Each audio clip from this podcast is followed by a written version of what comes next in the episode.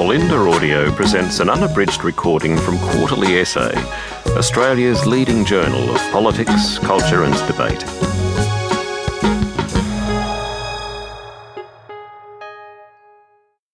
Quarterly Essay 40, 2010. Trivial Pursuit Leadership and the End of the Reform Era. Written and read by George Megalogenis. Elections are a form of peer group pressure in which leaders are bullied into being as small minded as the public at its worst. Yet voters are not so stupid that they can't see their knees being jerked. In 2010, Julia Gillard and Tony Abbott broke the Democratic contract with a campaign so awful that it begged a collective rebuke. I hadn't seen anything like it in more than 20 years of covering national affairs. It was a flip of a coin who was the more annoying, the robotic Prime Minister or the relentlessly negative opposition leader. I wanted to pen a resignation letter to my employer. Dear Rupert, sorry, I can't pretend that this contest is worth reporting. Neither candidate deserves to win. Julia won't talk the country up. Tony keeps talking it down. Two amiable and intelligent politicians had frozen together. They delivered no memorable quotes, let alone policies, merely slogans that quickly became punchlines at their own expense. Moving Forward and The Real Julia versus Stop the Boats and End the Waste. The quick and romantic conclusion to draw is that the people willingly smashed the machine by choosing none of the above on the 21st of August. To borrow one of Kevin Rudd's better mantras, Australia declared that this reckless style of campaigning must stop. That may be true, but I wouldn't take the next step and assume that a hung parliament is the solution to a crisis of governance that has been a decade in the making.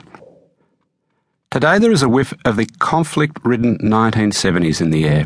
The main parties have nothing to offer their supporters beyond conspiracy theories about their opponents. Labor blames the media and a bloody minded opposition for the shrill tone to the national conversation. The coalition points the bone back at Labor, which it accuses of being the worst government in history.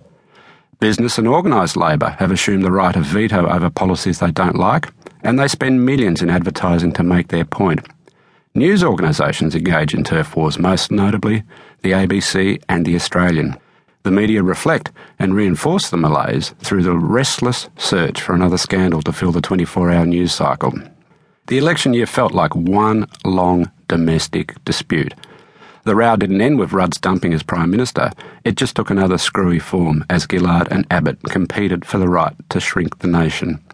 In no previous post war campaign had both sides agreed to reduce the immigration intake, regardless of the economic cycle.